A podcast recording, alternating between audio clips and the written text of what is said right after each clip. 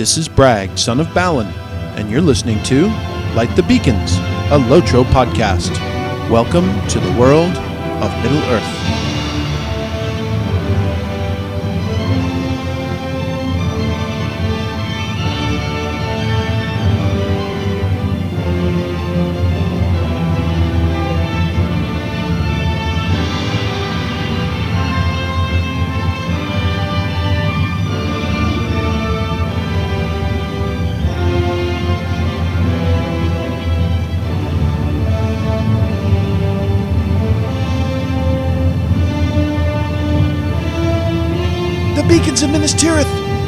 Beacons are lit!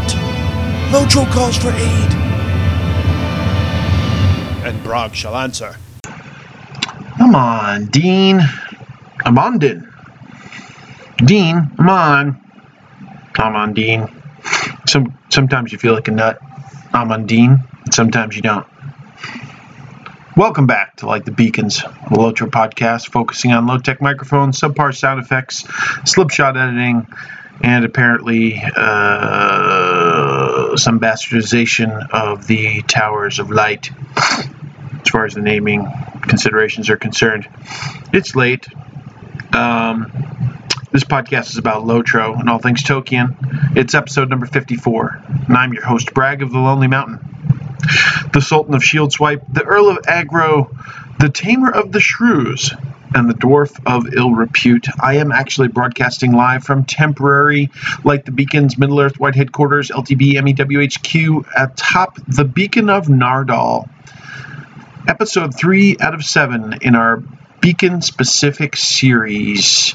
Nardole, Nardolian. I'm feeling rather Nardolian this evening don't know what it's derived from, but uh, it's a beautiful view. If you listen to my Twisted Vistas episode, geez, it seems like so long ago now, you will know that this is one of my favorite views from the beacons uh, that appeared with the Far Anorien uh, release 18, um, because you can see the beacons of Amon Din and, and Eilenach ahead, um, kind of framed against the red Mordor sky with lightning striking behind them. Uh, you're looking down across a valley with a beautiful river pouring through it. You can see Pukel men statues hunched over, observing the paths both on the far and distant side of the river. If you look to the south, you can look across a, a great bridge that uh, feeds into um, the the uh, foothills of the mountain where the Druedain dwell. Uh, you know, looking west, you can see the other beacons in the valley to the distance, but uh, again, it's this skylit and lightning streaked view, which uh, which I'm enamored of, at the beacon of Nardol. So our, our beacon tour is going slowly, but it's going, it's going. Um, like I said, I think it's one of the best views. I think uh, all the viewers will agree with that. And listen, I, I know you're not viewers. All I'm saying, do we need to go here again? All I'm saying is it's been a lot of research lately.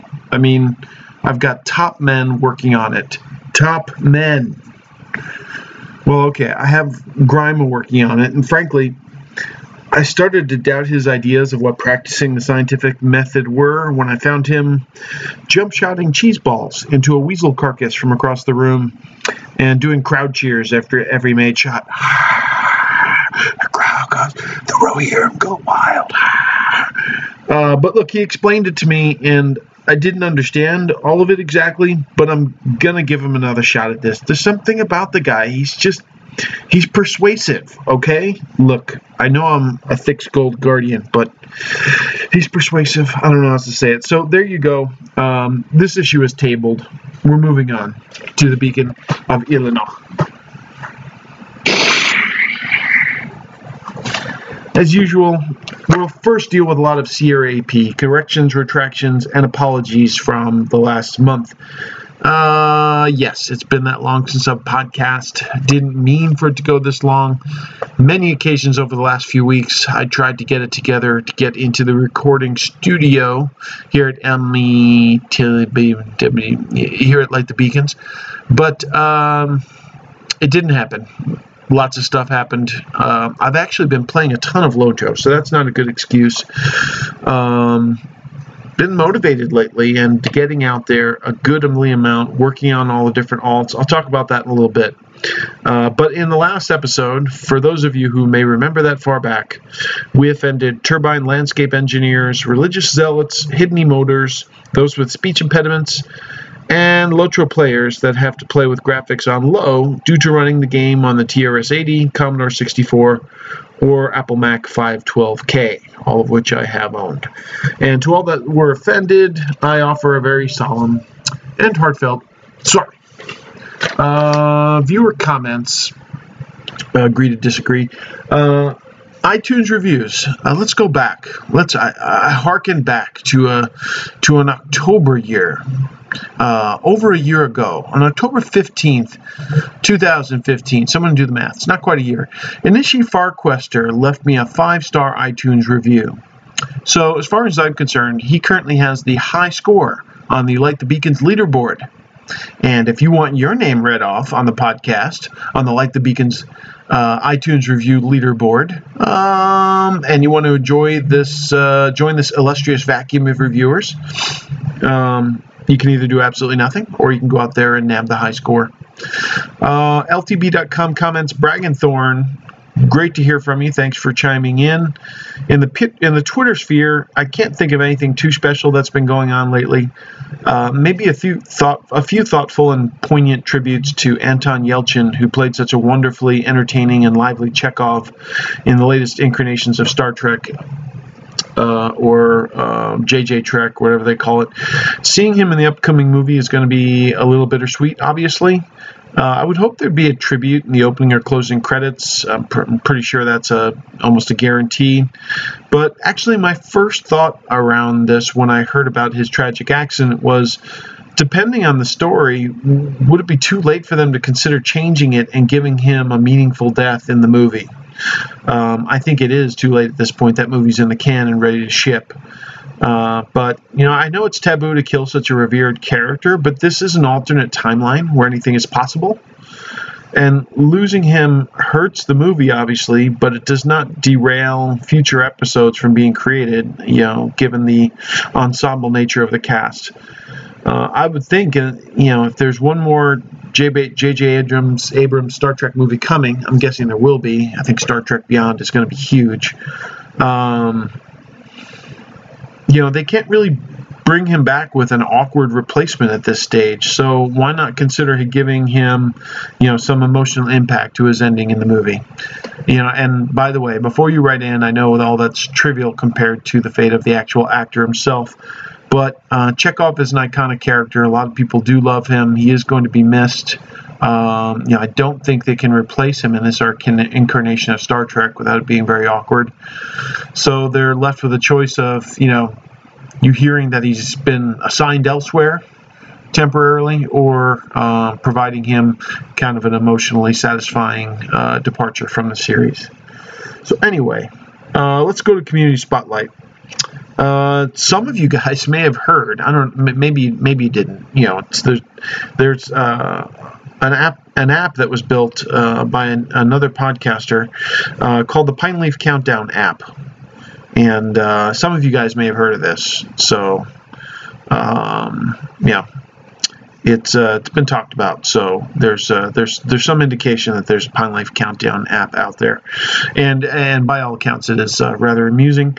Um, all I can say is when I downloaded it and I was playing it over breakfast, um, you know the the Mrs. Bragg. Uh, came over and I think to quote her words was something along the lines of like, uh, "What the hell is that?" and I tried to explain it I tried to explain exactly what it was, and I realized the more I talked, the more ridiculous it sounded. So I just kind of had to cut my losses at that point. um, you know, context so uh, that's out there. I was listening to the folks at Lotro Academy when they were talking about the burglar a couple episodes ago. Uh, I recently got my burglar to 105 and took him out on some uh, more recent box runs, which uh, most people are willing to accept a burglar for a box run since it's such a walk in the park typically. But um, you know, a few things that I wanted to mention, some feedback based on their discussion of the burglar. First of all, I want to talk a little bit about the gambler line.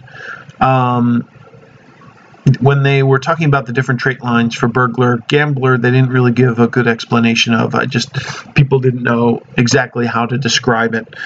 Uh, the way I would describe it is this: you know, how does it make sense from a lore perspective? I always thought about the get, you know, why does a die appear above the guy's head when you strike him and so forth, and what's it good for? I find that uh, you know the way I try to think of the gambler is that um, you know based on based on my combat knowledge and my you know my tricks and all my you know my agility i'm going all out on an attack you know that's basically going to be um, you know going to be a haymaker or going to be nothing. I'm taking a gamble. You know maybe i'm taking a bag of marbles and i'm swinging it at the guy's head and i'm either going to knock him cold or i'm just going to graze his temple and do almost no damage. But you know i'm leaving myself open i'm, I'm taking a chance and i'm going for a knockout stroke and uh, basically, depending on your luck, uh, will tell you how well you've succeeded. Um, you know, rolling a six versus rolling a one, two, three, four, five, six. So, so I do think the DPS output for the gambler line is pretty decent, especially if you get lucky and get a number of sixes. I find that with all the legacies and the ways you can tier up your gambles, more often than not, you're going to end up with a four, five, or six, or a five or six most of the time, and uh, damage can be pretty good. Um, you know, you get uh, quite a number of different effects from the gamble. So, um, you know, it's a DPS line. When people are in raids, they like dependable DPS, not taking a chance on having good DPS, but maybe having crappy DPS. So I understand why it might not be the most um, m- most popular choice for grouping, but uh, for soloing, I do think it's kind of fun and it can be pretty effective. Um, so that's my take on the gambler line, which I didn't really feel they they uh, did justice in their discussion. Um, I did want to talk about the three biggest problems with the Berg. Some of these are pretty well documented, but just to sum them up, here's where we are. Uh, three of their primary uh, roles within groups: FM starter, crowd control and debuffing, and uh, single target DPS has always been, you know, the the, the burglar's uh, gravy basically in the past. And there's a reason why the burglars aren't effective right now. Uh, first of all, what do current instances require? Group content. Uh, ignoring FMs because they're so neutered and underpowered and haven't been leveled in terms of power, you know, in, in multiple, you know, multiple releases. Um, burning through groups of mobs, either as trash or ads in boss fights, as quickly as possible. Uh, placing supreme emphasis on AoE versus single target damage and bosses, and sometimes even trash at times uh, in the instances, which are immune to crowd control. Um, so, three biggest strengths of the burglar, uh, almost entirely debunked or uh, de emphasized, I would say, in terms of group content. So, that's the problem we face with the burglar right now. And I know if they brought FMs you know along and made them powerful enough to make a difference, which I think they need to do. It might imbalance other parts of the game, but tough luck. Right now, you've got a whole class that is imbalanced. So I think you need to figure it out. Um, make the burglar relevant again. That's uh, that's one of the uh, protests that's going down right now at Weatherstock. Um, Luckily, the burglar's still a ton of fun to play solo, and uh, from what I've heard, it's still a pain in the butt in the moors, although I have not done that much with mine as of yet. Um, the Berg sweet spot is for questing when you're soloing is about you know one out of the three let's say the holy quest trios the uninventive holy quest trio you've got to kill 10 mobs you've got to collect 10 things and then you've got to go back typically and either kill the boss or leader, you know, the elite, and collect one special thing quest, right? So there's tons of variations of that in the game. Go kill 10 mobs, go collect 10 things, and maybe there's one special thing at the end, like a scroll with the war plans on it, or you've got to kill the general in his tent that's at the end of this big maze, right? So this one out of the three holy quests, uninventive holy quest trio, is the one where the burglar excels. This is where he shines, sneaking by all the trash uh, saving tons of time and just going up and stabbing the boss in the back and taking the scroll that you need for that one quest. Um, the problem is the rest of the quests are slower, obviously, uh, because of the mechanics of the burg. But this is the one quest that shines. So I look whenever I'm questing on my burg, burg as much as possible. I try to ignore the first two types of quests and focus on quests which give me um, the third type.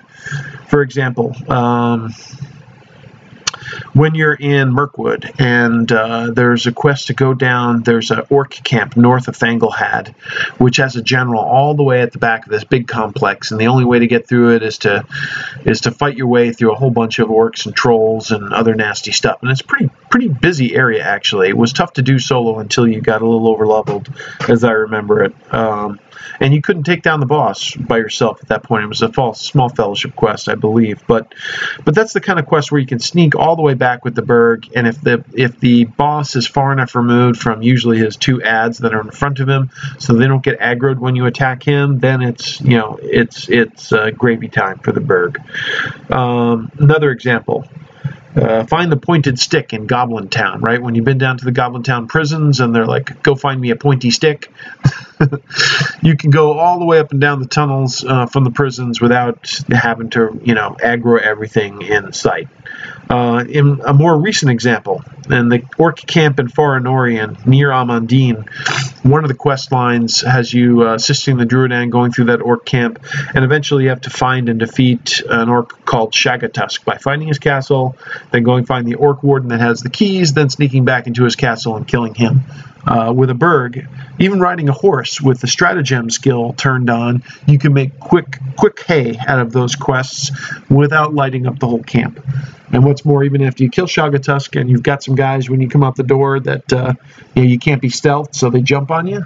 Well, you can run and jump over the wall and hit your free fall skill so that you don't get hurt, and run right over to meet Dill at the base of Amon Din, and that's a lot of fun to do. That's why it's fun to be a burglar. So, uh, my advice to you when soloing: look for those quests where you need a single object or a single boss to kill. Do those as much as possible, and uh, you'll enjoy your time burging around forums insider what's been going on around the community? Uh, well gardageddon or armageddon whichever you want to call it about the nerfing of the guard's radiate bleeds uh, has been fixed with 18.2 supposedly. So that's nice since i like to play a guard. Um, I haven't experimented with it that much in terms of going out and scooping up 20 mobs and seeing if that's still possible. I assume the hills are still not quite as good, but uh, the DPS is maybe on par with or closer to on par with where it was before. So that'd be nice. Um, halting of turbine phone support happened since the last time we talked. Yeah, kind of inevitable. I've never called turbine phone support, never had to. If you do need to call them, I can see how that would be, uh, you know, rather. Um, uh, discouraging, but I do think uh, that if you enter a ticket and they can't help you in game, you know, there'd be a way to, to be able to get in contact with you directly if, if necessary, hopefully. Uh, the biggest news that just came out this past week another round of turbine layoffs were confirmed, including our our community manager Freelorn, whose uh, whose Twitch session was canceled on short notice when the news came out. So we don't know how many people were laid off from Turbine. Uh, I saw um, our old community manager Rick Heaton chime in and say he felt sorry for those losing their jobs, um, which was you know nice of him to mention. That it's good to see he's still involved in the community there. So how many people did we lose exactly? It's uh, you know it's something we'll never know. Um, you know, I've been impressed with the size and scope of the releases they've been able to continue to do. Uh, I do think you know we're in a stage of the game where we're lucky to be getting expansion, so I'll take what I can get. They just came out with a major raid. They did uh, an 18.2, a big something big that people have been asking for. It's not exactly a housing revamp, but adding tons of hooks to the house so that you can uh, have additional space to hang your trophies was, uh, you know, hopefully not that difficult for them and a nice big step in the right direction. So, you know, they keep coming out with the low quality of life things. They keep coming out with land masses, and uh, we're even getting instances and, and, occasionally raids. And I think that's about as good as we can expect at this stage of the game's lifetime. Um, so hopefully that uh, there's enough revenue in doing so for that to continue for quite some time. Uh, would be nice to hear the community manager come out and speak uh, at a time like this. Uh, maybe we'll hear from here at some point about what's coming on beyond 18.2. Uh, at least some teasers to let us know there is stuff coming. You know, kind of calm the masses that uh, the chicken littles that run around after a turbine layoff round happens. Uh, don't know what we're going to do without a community manager, but uh, I'm sure we'll be just fine. It's not like Freelorn actually had tons of info on most of his Twitch runs that I would uh, listen to. He could only kind of pass along what he'd heard from others uh, in most cases. So that's the Forums Insider. Uh, I think we're near the end of this beacon. In this week's episode, we're going to talk a little bit about what we've been doing in game for the past several years. Uh, I mean, since I podcast last. Uh, we'll have a rare discussion about PVMP, and we'll share our initial experiences thus far concerning the new raid. Lastly, if we have any time remaining, we will pad out our runtime with useless and boring filler material. It feels great to be back. Let's go do another beacon.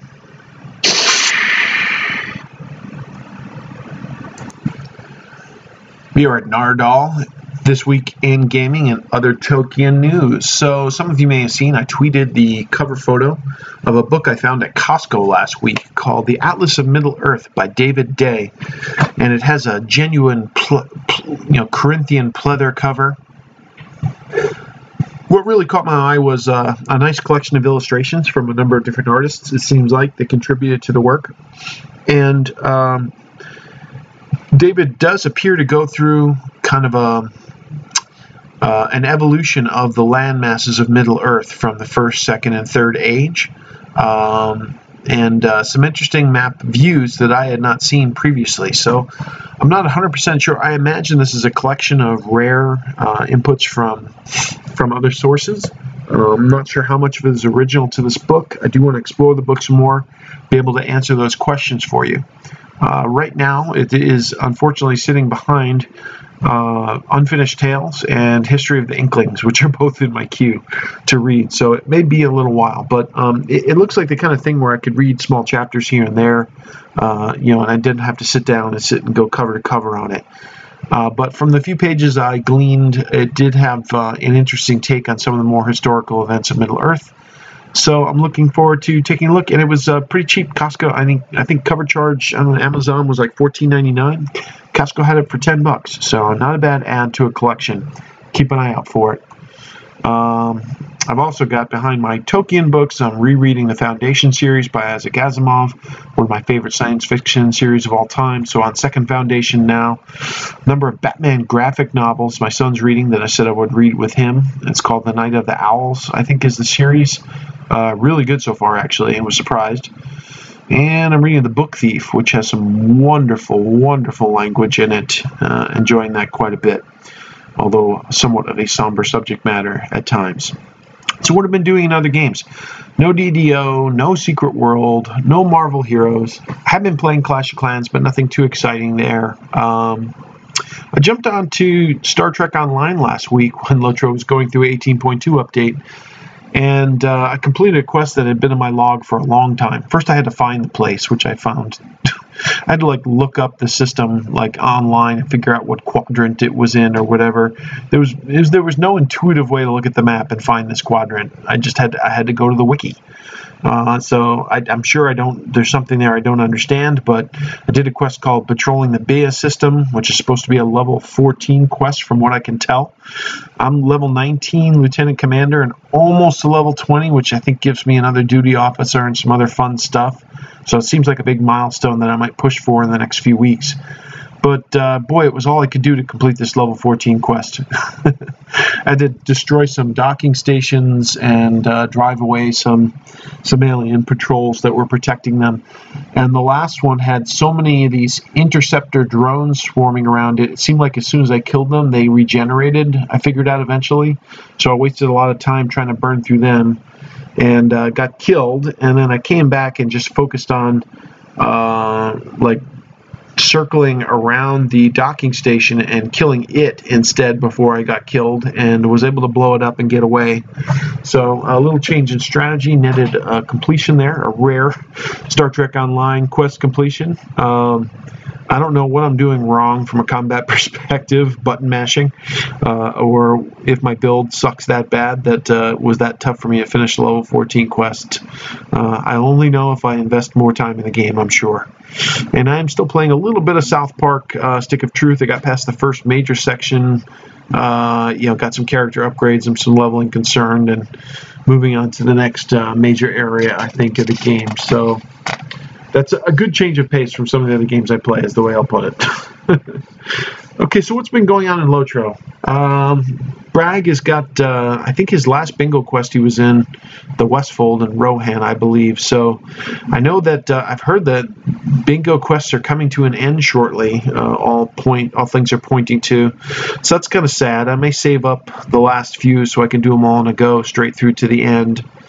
Uh, besides that, been running a lot of featured instances, obviously, uh, trying to build up LIs using scrolls from empowerment, as well as um, trying to uh, get some lucky armor piece drops. Um, I am kindred with the riders of Rohan, and uh, over the last few weeks, um, I've been chipping away at the defenders of Minas Tirith reputation grind, basically by doing the daily South Gate instances, typically um, you know, with reputation accelerators on and, uh, uh, you know, earning, knocking two birds with one stone there. Um, but I did recently finish some other quests, which gave me some, I think it was maybe some roving threats or something, which gave me some rep as well. Um, so I am now kindred once again with every reputation, uh, every reputation faction in Middle Earth. Uh, I am now Minas Tirith celebrated, and I have to say when when 18.2 came out and they added a tier to Defenders of Minas Tirith, I thought it would be one tier. when I got to the end of that, I was like, oh, thank goodness, you know, finally kindred again with everything, and another tier opened up.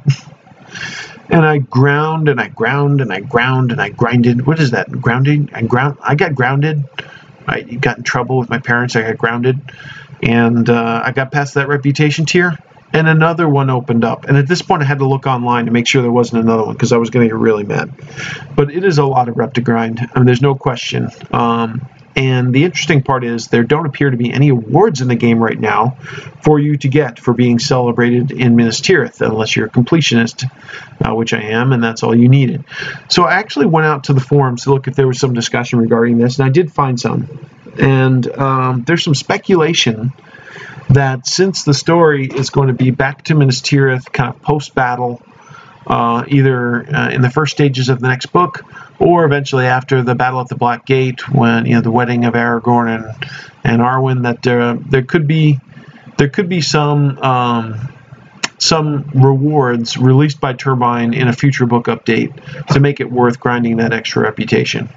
As it is, it, was 50 turbine points, which I think is maybe the biggest allotment of turbine points I've ever seen for any quest.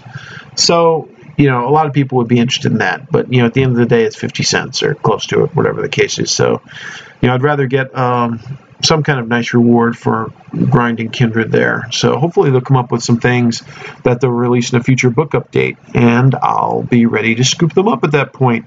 But it is a long grind. uh, Bragg also finally ran Blood of the Black Serpent. That had been the one new Pelennor Field instance I had not tried yet. We did it on Tier 1. Um, and actually, uh, although I've done Silent Street and Quays, uh, I didn't advance my story quest because you need to do Black Serpent first. So I need to go back and finish that. Finally, got in a group to do that. Uh, I thought the interesting part was that there appeared to be in the second section a mounted combat uh, battle area that was incorporated into the instance, which I was uh, happy to see. I, I would been I'd been waiting for them to try to do something with that. And then uh, the group I was with promptly um, aggroed groups of mobs off the plains and sucked them into the ruins where they were uh, unmounted, dismounted, and we fought them on foot. so I don't know how tough it is to take down the mounted combat groups. Um, maybe if you run into more than one, you can get swarmed, and it's not worth the trouble. Uh, but at least for us, at least we got through the entrance by uh, luring the groups into the uh, into the area of the ruins where they were dismounted, and then fighting them on foot. So that's maybe a little anticlimactic, but um, we'll see. I, I, only ran it the one time. Maybe others know, uh, you know, are more comfortable trying the mounted combat format at least. Um, I learned the true meaning of the blood of the black serpent, meaning his uh, sons, whom you fight in the final boss battle, and uh, I found the the end of that uh, instance uh, from a storytelling perspective satisfying. No spoilers, but um, but some tragic figures, uh, heroes of the game, get uh, their proper moments as far as earning glory that uh, will not make them to be ashamed in the f- halls of their forefathers. So, um, if you can't figure that out, man, man. So, uh, aside from that, I earned the port to the war settings from being Kindred and uh, Riders of Rohan. Uh, and I also purchased for a lot of uh, daily uh, rep objects one of the Rohan house guards. I never had one of those house guards before. I know there's some others that you can pick up elsewhere in the game. You can get a cave claw. I think you can get a dwarf. I can't. I, I can't remember what else you get. Maybe a hobbit. Um, but now you can earn a Rohan female shield maiden. Uh, that'll stand outside your house and sharpen her sword and slash the air around and stuff like that. So never had one of those before, so I set it up. That's kind of cool. Uh, I have picked up at this point. Uh, I got a second piece of armor in a featured instance guide run this week, and a set bonus on um, for the guards for the two pieces is a 10% 10% run speed boost, which is pretty nice for a guard. Um, I, I, feel like I'm motoring around, especially with my you know stumpy little dwarven legs pumping up and down. Um, so I feel pretty fast, especially when I hit my sprint on top of that. I'm really motoring through. As a matter of fact, I was in an SG instance and I hit my sprint and I was going so fast that I ran into the first boss room with Urchir, Urchir and uh, the gate closed, uh, leaving four guys from our party outside the door. And actually, this may be one of the most fun times I've had in a featured instance in a while because uh, me and a DPS class, um, you know, took down the the boss, just the two of us, you know, in the level 105 instance. So it was fun to do. It took a while. I felt bad for the people waiting outside the gate that whole time, but it but it was fun. Uh, it was a challenging fight to do as a two man. So um, got to the end of that, which was nice. Uh, what else? What else? So I put up some more decorations in my house uh, with all the new hooks that came out with 18.2, including the Moria keg that I won from the Spring Festival. Some nice Moria portraits which came out recently, which I hang on the wall now. Um, put up a Moria base chandelier to replace the Elven one that I had. And uh, with the latest, uh, I've been earning a few of those Supreme Morale, uh, Tier 8 Supreme Morale recipes for my cook to bake out and adding those to Bragg's armor. So, you know, I'm losing some I'm losing some well-roundedness. I'm losing some robustness uh, as I replace some of my other essences. You know, mitigations this or critical rating that or uh, resistance that or finesse that, and so replacing them with morale. But I've come to the conclusion that uh, I'm not going to get into raids uh, with a 30k morale guard. So I have him built up to 35k at this point. Um, he feels pretty sturdy. I think 40 would be nice. Um, obviously, you get up above 40 with cappy buffs and so forth, but um, but I feel a lot better at 35 than I did at 30, and um, you know I've still seen guards running around with 45 to 50. So I'd like to get a few more. I just uh, have to be careful about what I choose to diminish in order to build the pure morale build. Um, unfortunately, I think it's required at this stage. My Beorning is still mucking around Middlemead, handing in tasks my minstrel. Uh, also, I've been funneling shattered spears to her to turn in the Horsteads. Um, she is my second tune to 82 class trait points next to my main. Thanks to a six man Hammer of the Underworld big battle skirmish last week that put me over 200 big battle points. Um, so most of my others are missing at least the second big battle point, some of them both of them. Uh, but it's nice to get to my mini at least up to 82 class trade points. Uh, she also feels pretty solid. Solid. She could use some more morale though. Um, we'll see how she does if I have to take her into the raid. Uh, my Cappy is level 105 since last we spoke. The fashionable. He's at uh, 81 class trait points. I think he's got one big battle point left to earn. And, uh, you know, pretty solid. Um, I like taking him in blue line when I'm in groups. He's uh, he's healed uh, Sammath Gul pretty easily at level 105 for box runs. Uh, you know, not too tough, obviously.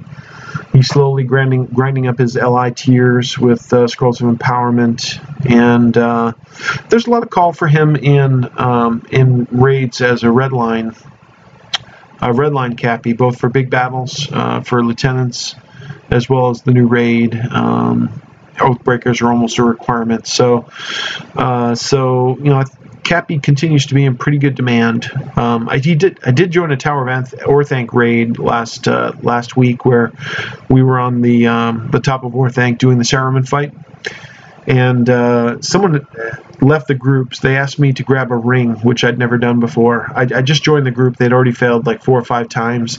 They were having a lot of trouble with the bug up there where the purple color doesn't appear out of his wand, and you have to guess where it is in the order. So um, I joined them after they'd failed a couple times, and someone left and they asked me to take a ring, which I'd done before, but it had been a long time. And then when it was my turn, um, I didn't realize right away I was standing just outside of the uh, the yellow circle I'm supposed to be standing in to activate my ring, and I, I moved over and I got it triggered, but um, I kind of screwed some of the people on the back end and didn't have time to finish theirs. So that was kind of disappointing. I haven't done that in a while. I, I always feel bad when I let a raid group down like that because uh, the group broke up after that since it was like the fourth or fifth time they tried. They had to take a break, and it was my fault. Uh, but it happens. Live and learn. Um, and uh, next time I'll be ready. Uh, my lore master is also 105. He has 80 class trait points, I think, at this point. Uh, recently completing the Slayer deeds in Anorien. Uh, just got a second piece of uh, armor dropped from him in Sammath Gul this week, which got his with two Supreme of Morale essences, added about 3,500 morale to him, uh, which uh, feels a lot better. He was uh, in the low 20s earlier, and now he feels a little bit more robust. So, uh, working on LI tiers for him as well. My Berg is now level 105. Uh, since the last time we talked, did a few box runs I mentioned earlier.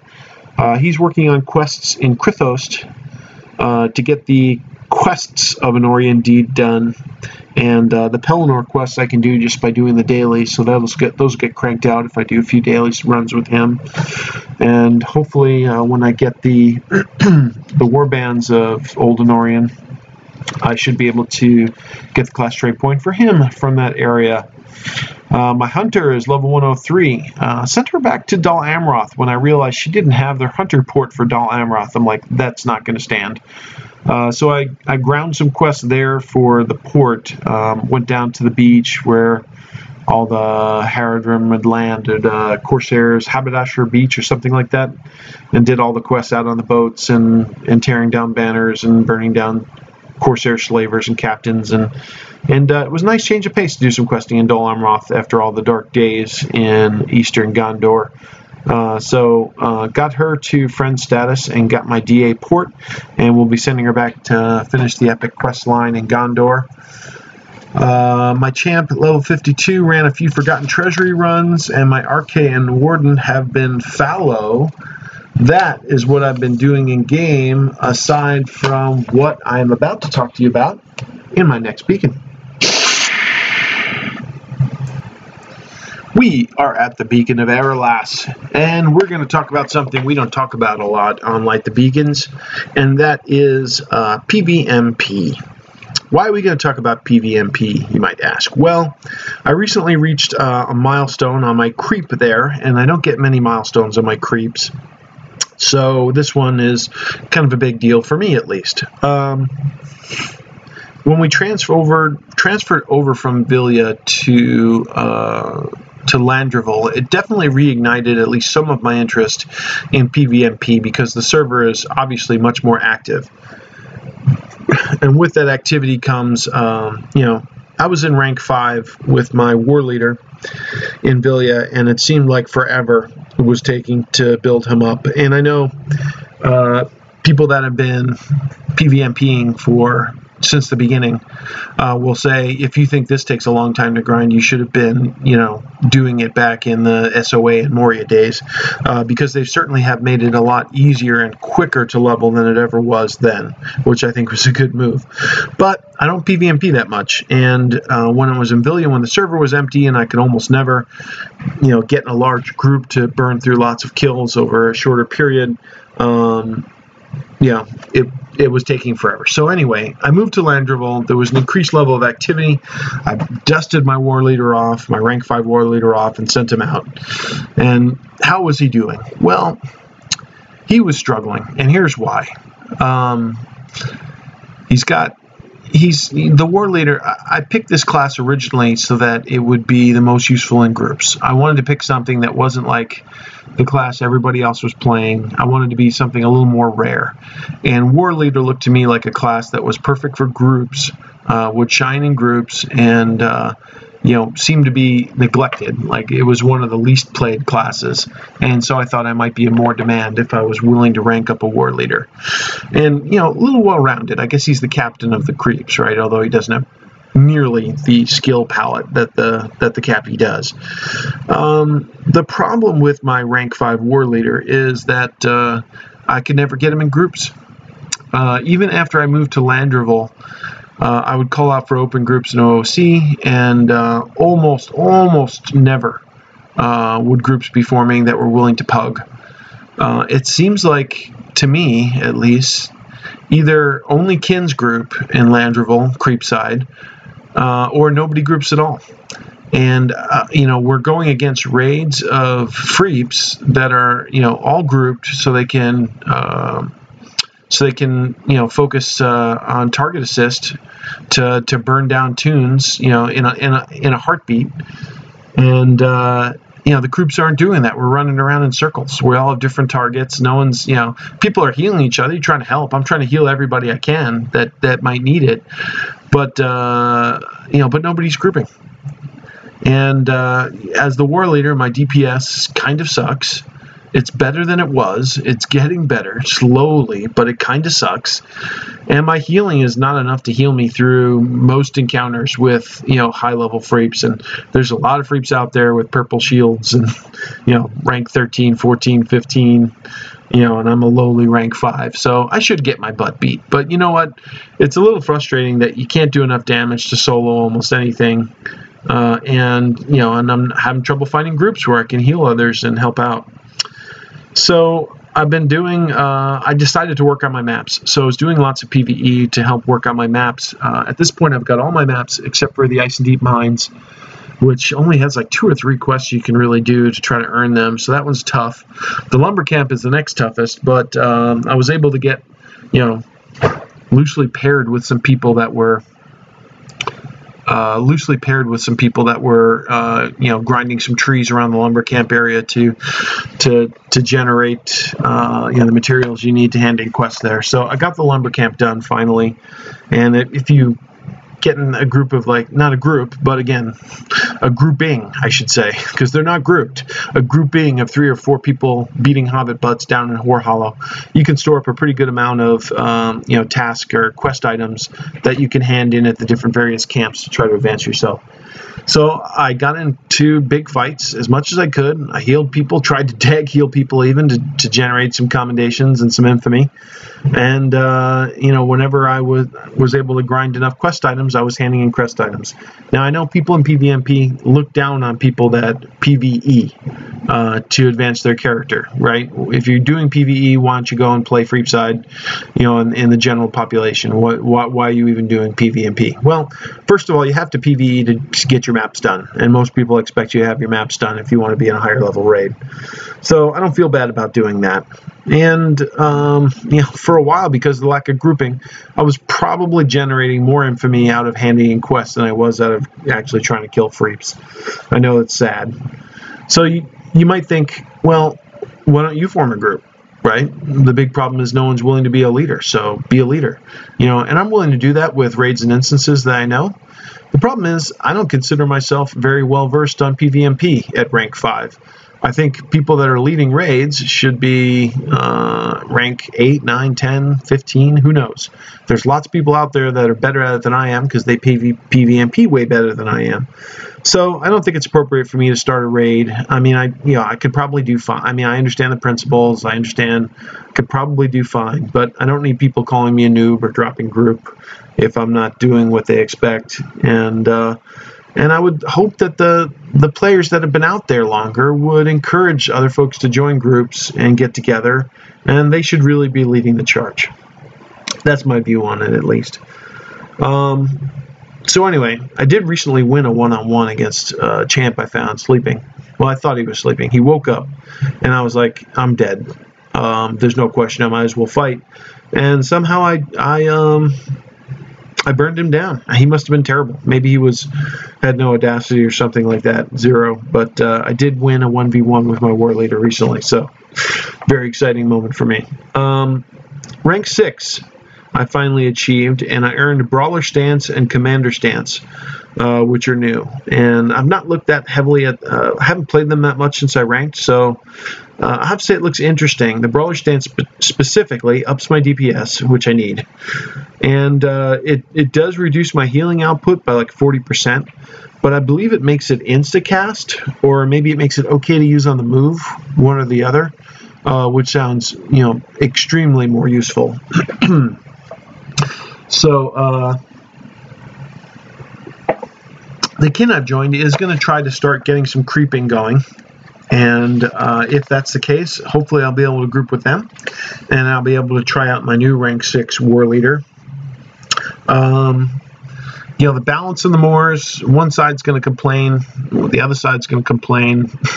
I don't know. If you get the right numbers on either side, you can still have good fights. Um, I'm not going to get into it more than that. You know, I will say though that when I read people in, in chat saying, you know, they could get characters to rank six now in, you know, 24 hours, you know, maybe they're playing 24 hours straight, and that's possible, and they're in a big group the whole time. I don't know how they did. I mean, it took me years to get to rank six. Again, I don't PvP that much, maybe a couple nights a month. So that's what I get for it. But hopefully, I'm uh, advanced enough now where I can actually help out with uh, Kinraid if I can get in a group with that. Um, Freep side, I haven't done much PvMP in a long time. You know, I find as soon as I get a rank, I lose like all interest in playing for a while because uh, the, the the hill to the next rank is so amazingly, um, yeah, discouraging that uh, I can't even fathom trying to make a run for it initially, and I need to kind of work up my courage to it. But I've got, I have to say, I have no desire to grind new Audacity pieces over and over and over again with my guard. So, or whoever. So when I take a Freep into the Moors, typically they have little to no Audacity. And at this point, I don't want, I have some Audacity pieces, but I think the armor I'm using from you know the latest updates is such a big upgrade over what I had before that I can't see using my old Audacity pieces. And it, I know I think you can trade them in to get some value uh, with comms, but I've been using most of my comms to advance my my war leader for now. So we'll see. Maybe I've gone over to the dark side. Uh, that's quite enough about PvMP for now, since I'm not exactly an expert. Let's move on to our next beacon. We have reached the Beacon of Min-Rimmon. This episode of Light the Beacons is brought to you by Phil Gashin's Diner. Come on down to the Flaming Deeps for some down home Middle Earth pub and grub.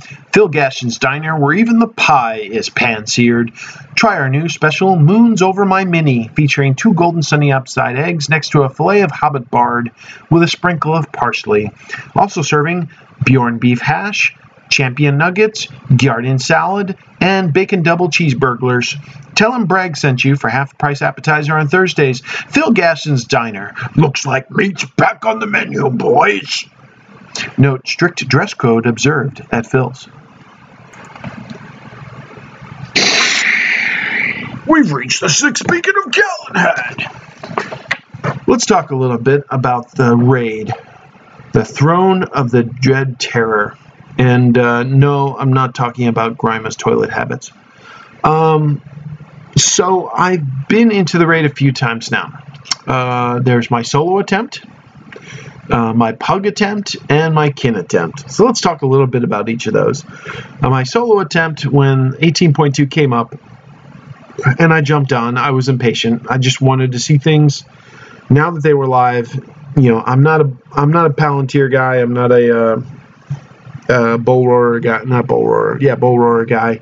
Uh, but once they're live, I do like to see them as quickly as possible. So I jumped right into the raid uh, alone and ran up to the troll boss and witnessed the animations that start his fight, which I love. I think they're great, and uh, kind of got the layout of the uh, the layout of the raid. I like the map specifically. I think that's helpful. Uh, so I ran around the troll in circles for, you know, using my sprint and with everything, I had all my cooldowns triggered and landed until he, it lasted until he, he lit his first club down. So uh, for those of guys who've done the raid, you know that uh, his first attack is a distributed damage attack, which uh, is about 53k uh, damage, and um, if you don't have a fellowship or any raid to distribute the damage, you get it all. At you. And uh, that's the end of your attack. So, uh, so I did that once or twice for funsies, just to watch them squash me. And then um, I moved into the Mumakil area. So the way the raid is laid out, laid out they have the uh, the troll. I think his name is Crash. I'll just call him Rathacrashin. And then there's the Mumakils, the three Mumakils, which uh, did in our our black uh, black veil archer buddies and our Ringleveil veil archer buddies. And so um, I tried to see if I could solo uh, the trash mobs in the raid uh, towards the Mumakil area, and that didn't work. Uh, so what I did was I just ran right past them, and I ran into the Mumakil fields, hoping hoping that uh, that they'd all get shut out somehow or peel off, and of course they didn't. So so I'm in the Mumakil fields, which is like a big football field. The Mumakil are running after me. I've got a horde of maybe like 40 orcs running after me. You know, I hit all my sprint skills. I'm running in circles, and uh, eventually a Moomookill cut me off, and I was done. Uh, but it was kind of fun to have, you know, basically the whole raid chasing after me at that one point. Um, so there might be an exploit somewhere that are there to be had. But from what I've heard, uh, you can choose either boss first, but you must get by both of them if you want to advance further into the raid to the third boss of the raid. Uh, so those were my solo attempts. Uh, I joined a pug later that evening, the first evening it was released. Nobody knew what they were doing. Um, we went in, we looked at the buffs that were debuffs that were on the troll. Um, slowly, you know, someone had heard some strategy. So basically, what I learned from that pug attempt is that uh, there is a mechanic where you have to switch aggro back and forth between tanks. And if you leave it for too long, I believe he builds up some kind of rage, which can be devastating. So about every 10 to 15 seconds, from what I understand, you need two groups, one on either side, and you want to be able to challenge him and spin him. Um, the uh, uh, the forced aggro attacks are good because the challenge cooldown is about 10 seconds, which is, I think, what you need just about. So basically, when your challenge is up, you can take it back from the other tank and just keep them flipping.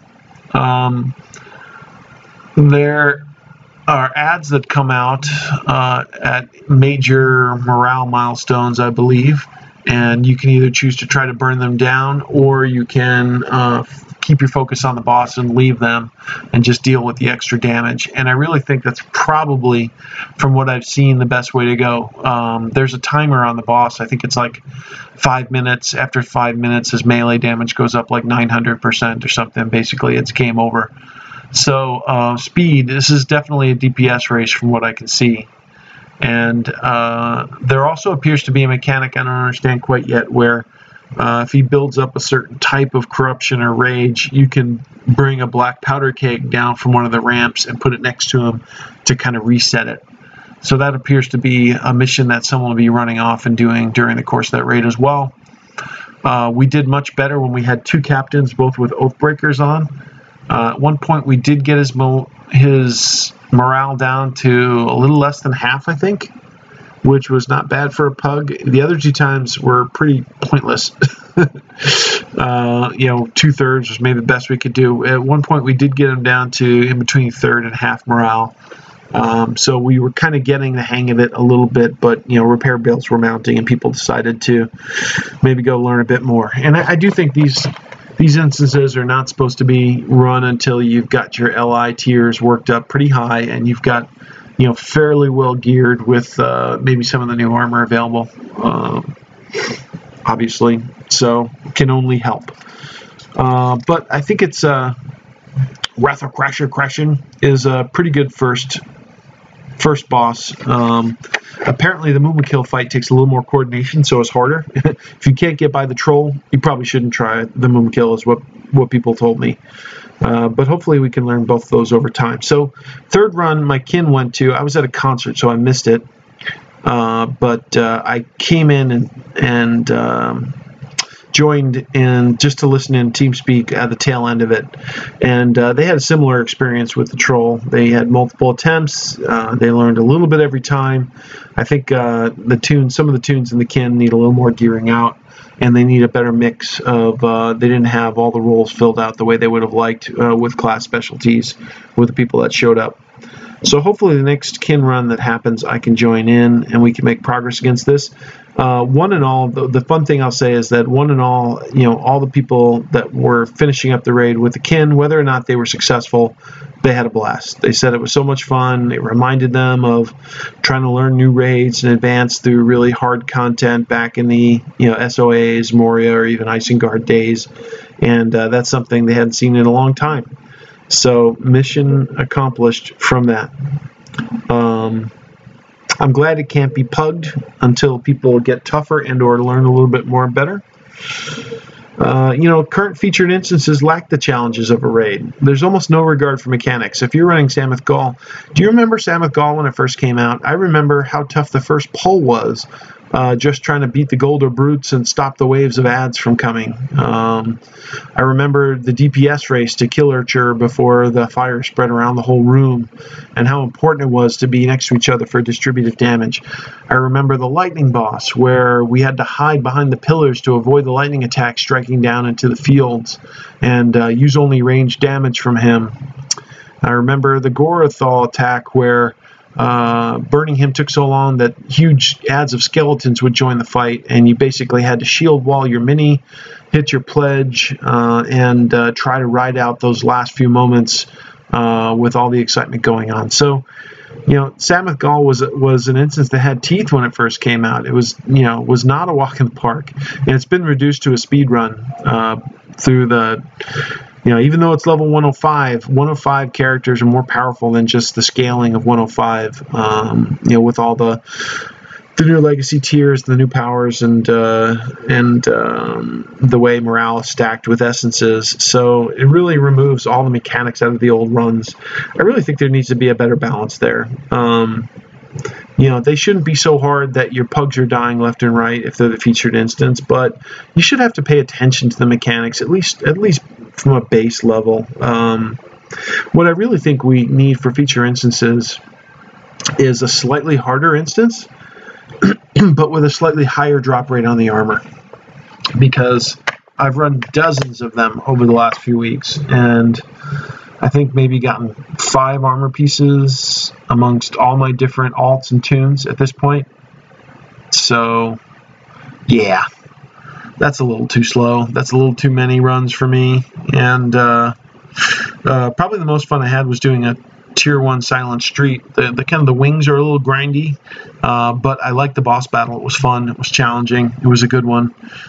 Um, next up in the featured instance panels, we will be getting Stoneheight, uh, which is a good instance. I like it. Um, Dungeons of Dol Guldur, which I think will be interesting. I only ever ran that instance back when people were skipping saving prisoners and just uh, just DPSing down the boss um, to farm him. Basically, you know, there was a, a workaround where you could go, you know, get locked in the prison, have people run out to the wings, get the doors closed, and have the boss come out without rescuing any prisoners. So I'm interested in seeing if that's all that will be required to get the box, or if you're going to need to save a certain number of prisoners in order to get your daily boxes.